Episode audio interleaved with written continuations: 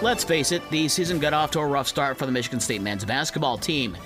After falling at home to James Madison on the opening night, Michigan State has had trouble finding consistency and played anything that resembled a Tom Izzo coach team. That was until Saturday when Michigan State blew out 6th ranked Baylor at Little Caesars Arena in downtown Detroit. In the game you heard on Super Hits 103.7 Cozy FM last night, the Spartans were back at home looking for back to back wins for only the second time this season.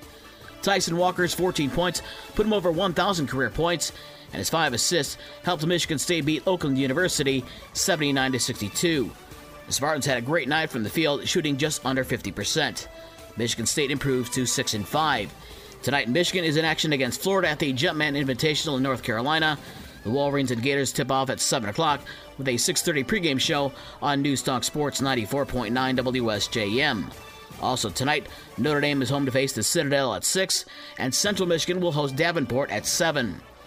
To the NFL, where even now, three years after he was fired by the Lions, Matt Patricia is still causing Lions fans to suffer. Patricia is now with Philadelphia, and he was put in charge of the Eagles' defense last night as they faced Seattle. An Eagles win last night would have clinched a playoff spot for the Lions, and of course, Patricia's efforts hurt the Lions once again.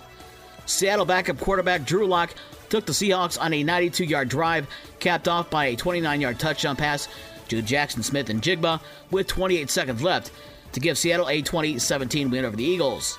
It wasn't all bad for Detroit. It does give the Lions control of their own destiny. The Lions can't clinch the NFC's second seed overall with three wins. Even one win over the next three weeks will clinch the NFC North Division title. NHL, the Red Wings welcomed back captain Dylan Larkin on the ice last night after being knocked out in a game against Ottawa nine days ago. But the Wings still fell last night to Anaheim 4 3. Alex DeBrincat had a pair of goals for Detroit, who now have lost six of their last seven. Larkin had one assist, and Patrick Kane added two assists.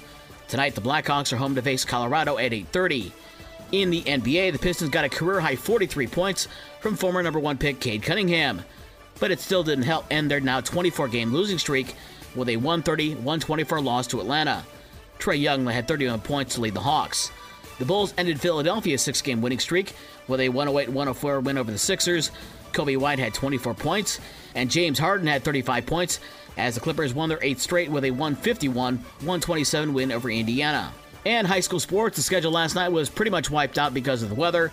There's another full slate of games that are scheduled for today as well, that will, of course, also be weather permitting. For the rest of the scores from last night and the schedules for today's games, check out this station's website. With your morning sports for Tuesday, December 19th, I'm Dave Wolf.